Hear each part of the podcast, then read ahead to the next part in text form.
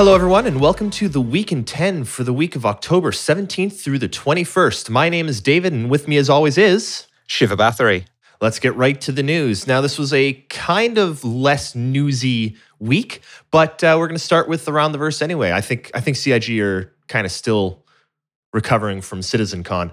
So this week uh, in Around the Verse, we had a studio update, and uh, Paul Jones and Dan Jostra were there to talk about the Polaris. Now, it sounds like the Polaris was designed to carry one small fighter, but but to be really quick and to be able to deliver a torpedo salvo and be really aggressive and fast and kind of cool. Almost like the Defiant from Star Trek. Yeah, um, there, it sounds like there's a handful of rooms that are going to be available. There's going to be hangar, break room, mess room, engineering, habitation, bridge. There's living quarters for the crew to hang out. There's going to be a working pool table, which I think still think is excellent.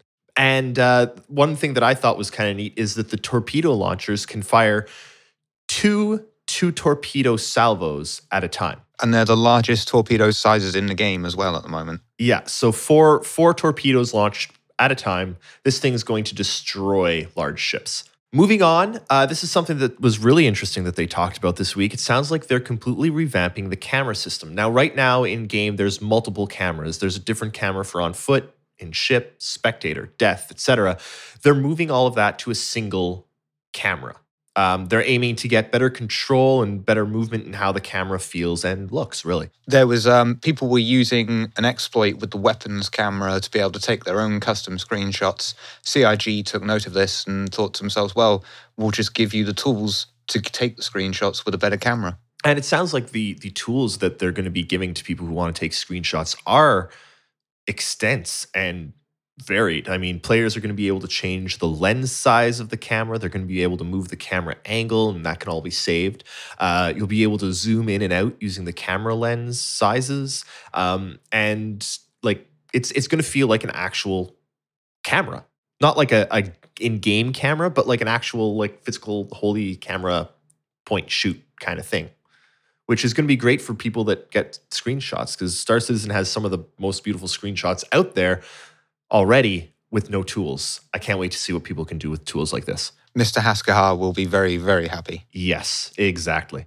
Uh, moving on, we're going to touch quickly on a community update that uh, Mr. Disco Lando uh, gave. First note Turbulent won another award, uh, the Adobe and FWA Cutting Edge Award of the Year for their work on the ARK star map. I don't even know how many awards that is now that that star map have won. Turbulent have done an amazing, amazing job with that star map looks really good. And if you want to see it in action, then you should watch Loremakers up on the Star Citizen YouTube channel.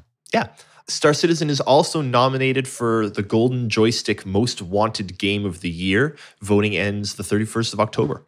And uh, right now, there is a free fly until the 31st of October. And at the same time, November 18th is the date of the next live stream. So uh, make sure to tune into that because that'll probably be a pretty good one. And just to clarify on the free fly, that's for anyone with an account on the RSI website, no purchase necessary. There we go. So moving on to reverse the verse this week, um, they talked about uh, you know two different things. The, the first uh, segment was mainly about sounds, and uh, like CIG have, have made the switch over to Wwise now. So and they had been doing this for a long, long time. But Wwise is allowing them to do really impressive stuff. They're able to manipulate sounds in real time. They're able to create new and interesting sounds. They've actually used dog food and vegetables in order to get some of the sounds that they've wanted, um, which is just weird. Foley just blows my mind all the time. Um, They've really made a meal of it. You're fired. Uh, They've also got a lot of alien sounds that apparently have come from electricity, which uh, tends to give off a different kind of sound that's not necessarily considered human, um, which is kind of cool. These are the sort of things that you're going to be really able to appreciate in an atmospheric point of view, walking around your Starfarer or any other large ship, just hearing these buzzing and noises as you move around and thinking, yeah, this is, I'm actually on this ship. Yeah, and it sounds like uh, it's going to come into effect on planets as well.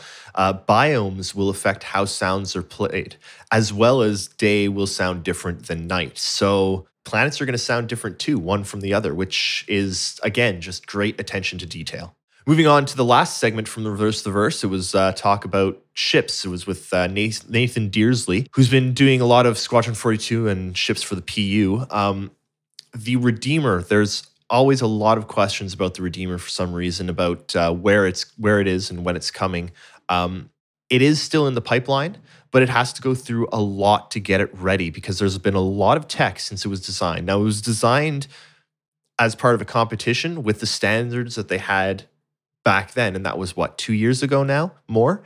Um, the standards have changed, and there's a lot of tech that needs to be put together for it. So while it is in hangar and you can see the model, the model doesn't work with the game now. It, it's got to be completely remade, basically.